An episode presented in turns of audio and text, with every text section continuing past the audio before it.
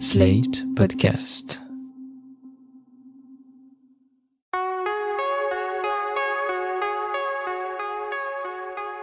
Je m'appelle Thomas Messias, je suis un homme blanc, cisgenre, hétérosexuel, et j'ai sans cesse l'impression d'être un total imposteur.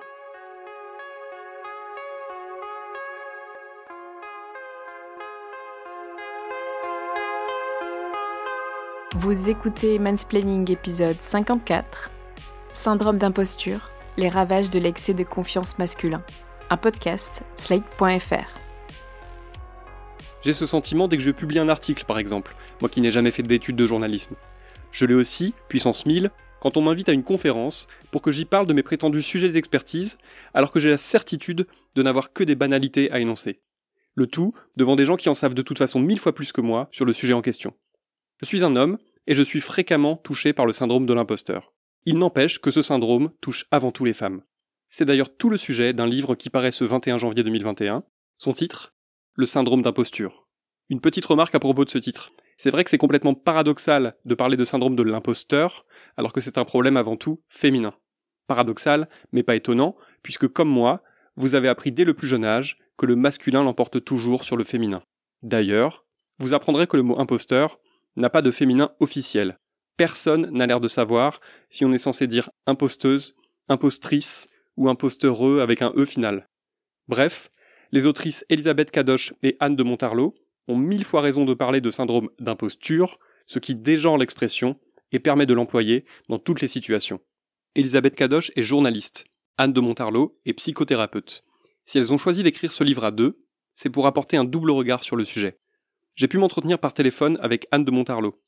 Et d'ailleurs, Juste avant notre discussion, elle m'expliquait que travailler en binôme leur avait également permis de neutraliser ensemble leur propre syndrome d'imposture.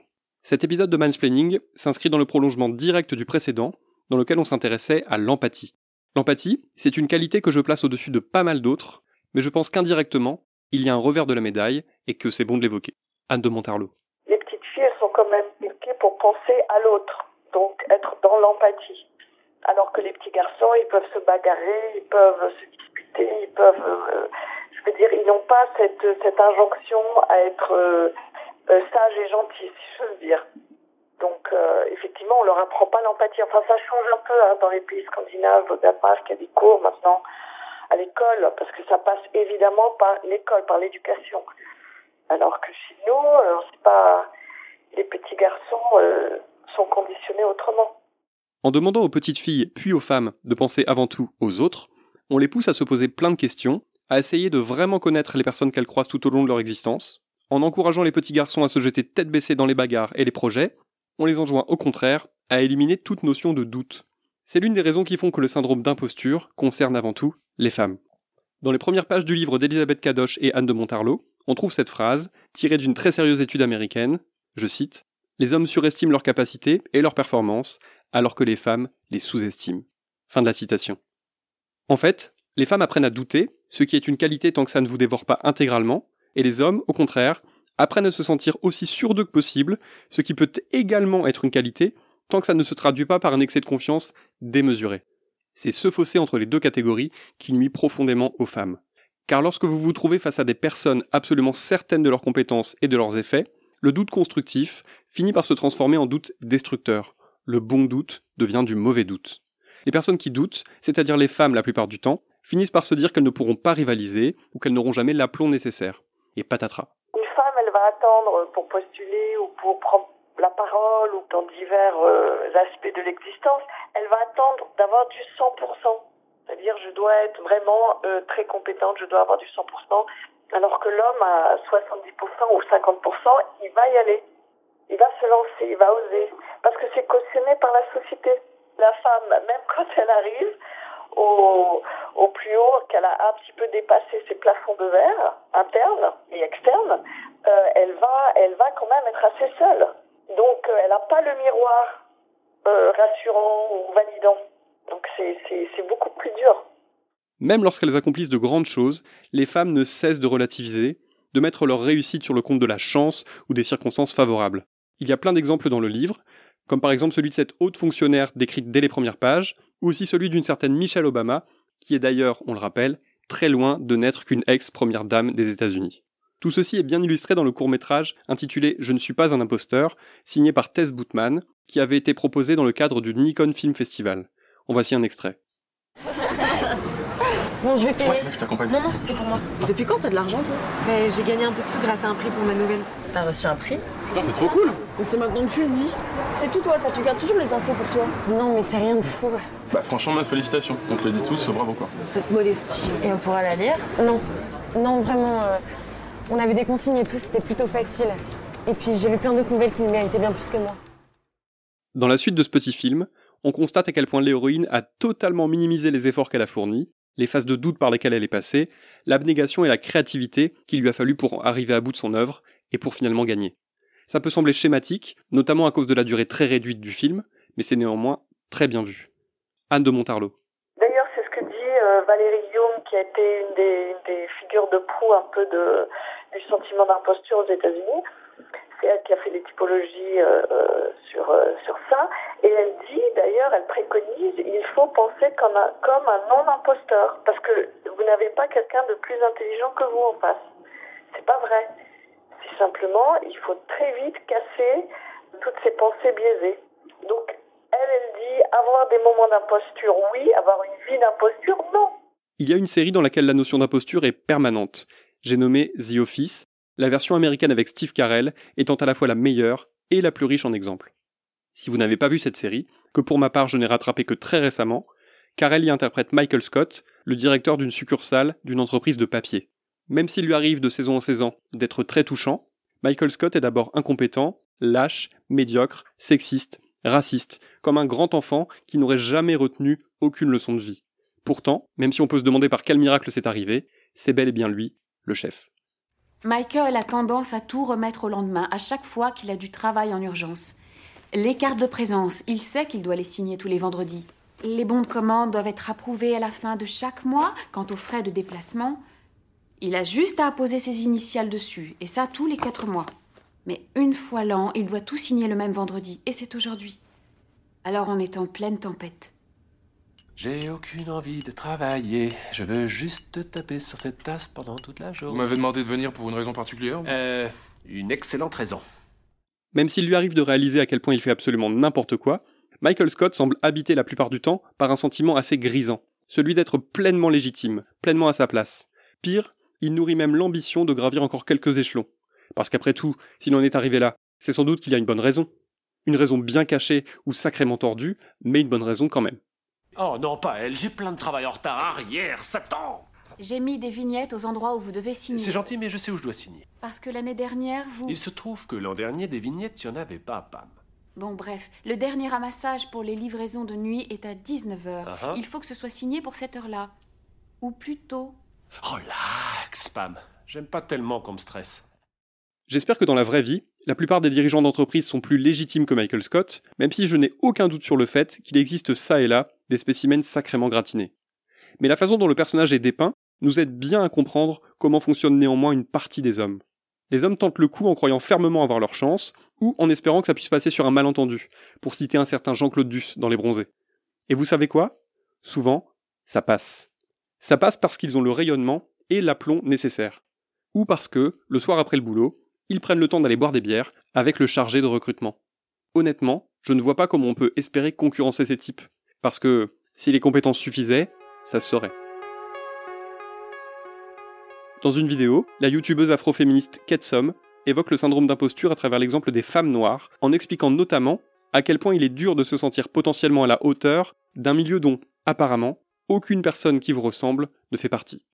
Le syndrome de l'imposteur, c'est un sentiment que les femmes noires connaissent très très tôt en fait dans leur cheminement. Il est plus difficile pour les femmes noires d'essayer des filières euh, où l'on trouve euh, pratiquement pas de noirs parce qu'elles ont l'impression que c'est pas leur place. Il y a ce sentiment de ne pas se sentir à sa place parce que on est ce qu'on appelle the token one, on est euh, la seule noire, même si on a bien été euh, accueilli par les personnes majoritairement blanches. Il y a quelque chose de l'ordre du cercle vicieux. Dans les grandes entreprises ou ailleurs, les postes les plus prisés sont trustés par mes semblables, c'est-à-dire des hommes blancs, cisgenres, hétérosexuels, et qui ne proviennent généralement pas de classes défavorisées. Comment peut-on imaginer pouvoir prétendre intégrer de tels cercles quand il semble impossible de s'identifier au moindre de ses membres? Il doit falloir beaucoup de détermination et de personnalité pour avoir juste l'envie d'essayer. Même pas de réussir, hein, juste d'essayer. Dans tout cela, les hommes ont évidemment un rôle important à jouer. Je me suis souvent interrogé sur ce sujet en me demandant si la notion de confiance était une histoire de vase communicant. Autrement dit, fallait-il que les hommes deviennent moins confiants pour que les femmes le soient davantage? Pour Anne de Montarlot, il vaut mieux ne pas raisonner ainsi leur apprendre à développer l'empathie serait plus adéquate plutôt que de retirer quelque chose. Parce que quand on commence à dire à quelqu'un, je vais te retirer quelque chose, tu vas perdre quelque chose, ça n'amène pas forcément les bons résultats. En revanche, apprendre, se développer, apprendre l'empathie, etc., ça peut aider euh, les hommes à garder leur confiance, mais à s'ouvrir sur l'autre davantage, nettement davantage. Donc ça, ça peut niveler un petit peu le terrain entre l'homme et la femme. L'empathie, on y revient. Il faut que les hommes s'intéressent aux problèmes de confiance des femmes, et il faut qu'ils agissent en alliés, en tentant de leur démontrer qu'elles sont légitimes, qu'elles sont capables d'atteindre tel objectif, ou qu'elles ont mérité telle promotion qui vient de leur être accordée. Les filles qui n'ont pas confiance en elles, et les garçons qui sont bouffis de certitude, c'est un phénomène qu'on connaît également très bien dans l'éducation nationale. Pour Slate, j'avais écrit en 2015 un article sur ce sujet, dans lequel je racontais ma perception en tant que prof de maths. Il faudrait évidemment compléter et améliorer cet article, mais je vous le mets tout de même dans la description de l'épisode, parce que, plus de 5 ans après, je suis toujours plutôt d'accord avec moi-même. Chaque année, on peut constater que bien souvent, quand un ou une prof pose une question, les garçons ont tendance à lever la main immédiatement pour prendre la parole, avant même de savoir ce qu'ils vont dire, ou avant même d'avoir réfléchi à la question posée. Quant aux filles, elles ont tendance à réfléchir d'abord, ce qui est évidemment très bien, mais elles ont aussi tendance à ne pas lever la main, même si elles ont trouvé la réponse, ou si elles ont quelque chose d'important à apporter à l'échange. Ça peut être lié à leur caractère introverti, mais pas seulement. Et à mon sens, c'est aussi le rôle du corps enseignant que d'enrayer ce phénomène, pas en forçant les filles à aller au tableau ou à prendre la parole si cela les met trop mal à l'aise, mais en les aidant à s'affirmer petit à petit et à prendre conscience de leur qualité. Il faut qu'elles comprennent que leur parole ne vaut pas moins que celle des garçons. Quand on sait que la personne d'autorité croit en vous, eh ben vous croyez en vous-même. Et c'est pour ça qu'on parle de regard positif, euh, inconditionnel, etc. Si tu crois en moi, c'est que je vaux quelque chose, c'est que, et ça, c'est le socle de l'estime de soi. On peut s'aimer, donc se valoriser, donc se mettre en avant, etc. Tout cela me rappelle aussi une vidéo de Lena Situation, la youtubeuse aux 1,7 million d'abonnés, dont le livre Toujours Plus a cartonné cet automne. En juillet 2018, elle racontait s'être posée de plus en plus de questions sur son statut de vidéaste à succès je sais pas ce qui s'est passé mais c'était trop pour moi. Je pense qu'il y a des gens ils ont un mindset dès le début où ils arrivent à se dire bah ouais j'ai bossé, j'ai donné beaucoup de temps, beaucoup d'énergie à créer du contenu sur YouTube. C'est à mon tour de recevoir donc vas-y j'en profite. J'ai pas réussi à réagir comme ça. Comme je vous l'ai dit, le syndrome de l'imposteur fait que culpabilise parce que t'as l'impression de pas mériter ça. Et moi je me disais mais pourquoi moi et pas une autre? Tu vois ce que je veux dire? Et je sais que c'est bête parce que c'est pas comme si j'ai pas bossé pour le faire. En gros j'arrive pas à me dire que je mérite tout ça grâce à des vidéos YouTube, tu vois. Je laisse à Frédéric Becbédé et à ses amis les boomers le soin d'ironiser sur le statut d'autrice slash youtubeuse de Lena Situation, car là n'est vraiment pas mon propos. Ce qui m'intéresse dans ce qu'elle raconte, c'est vraiment ce pourquoi moi, qui est une spirale dont on sort difficilement.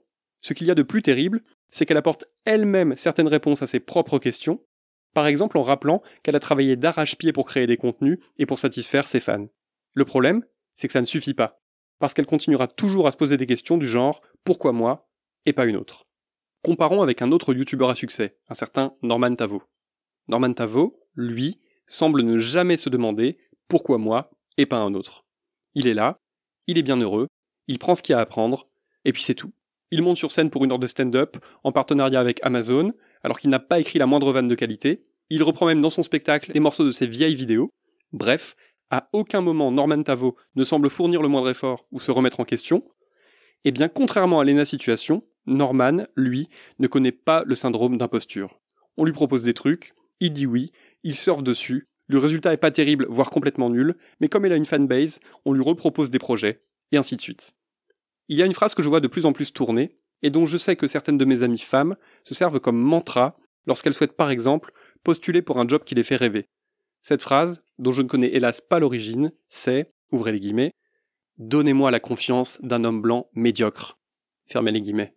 Et à ce sujet, on rappelle qu'en 1891, Charles Darwin lui-même affirmait, je cite, que l'ignorance engendre plus fréquemment la confiance en soi que ne le fait la connaissance. Une phrase rappelée par la philosophe Pascal Seyss dans une vidéo intitulée L'ultra-crépidarianisme, l'art de parler de ce que l'on ne connaît pas.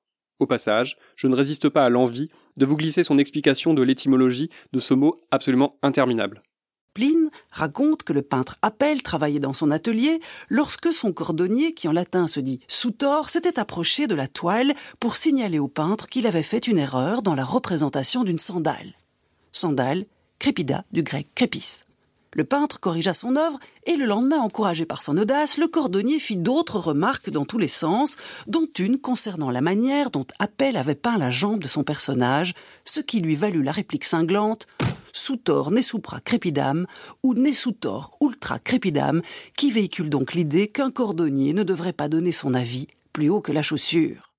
L'ultra-crépidarianisme est à rapprocher de l'effet Dunning-Kruger ou effet de surconfiance, qui est un biais cognitif selon lequel les moins qualifiés dans un domaine surestiment leurs compétences.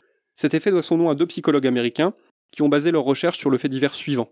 En 1995, un homme a attaqué deux banques après s'être enduit le visage de jus de citron, pensant que cela agirait comme de l'encre sympathique et que cela le rendrait donc invisible face aux caméras de surveillance. Sans commentaire. Voilà ce qu'on peut en conclure. On peut en conclure que si les femmes ont tout intérêt à laisser leur syndrome d'imposture au vestiaire, ce qui est évidemment bien plus facile à dire qu'à faire, c'est non seulement parce qu'elles méritent d'atteindre leurs objectifs personnels et professionnels, mais également parce que l'ensemble de notre société gagnerait alors en compétences et en intelligence. Je crois qu'il est donc urgent de se retrousser les manches et de les épauler autant que possible afin de les aider à prendre conscience de leurs valeurs et à les pousser à agir en fonction de celles-ci. Voilà, c'était l'épisode 54 de Mansplaining, un podcast proposé par Slate.fr. Merci à Aurélie Rodriguez et Benjamin Ours. Si vous avez aimé ce podcast, n'hésitez pas à le dire en nous couvrant d'étoiles partout où vous le pouvez, 5 de préférence, et en en parlant le plus possible autour de vous. Toutes vos remarques et vos questions sont les bienvenues à l'adresse suivante mansplaining@slate.fr. Vous pouvez aussi me contacter via Twitter ou Instagram, mes messages privés sont toujours ouverts. Toutes les références aux articles, œuvres, vidéos citées se trouvent dans la description de ce podcast. J'espère très sincèrement que vous tenez le coup. Je vous embrasse et à dans 15 jours.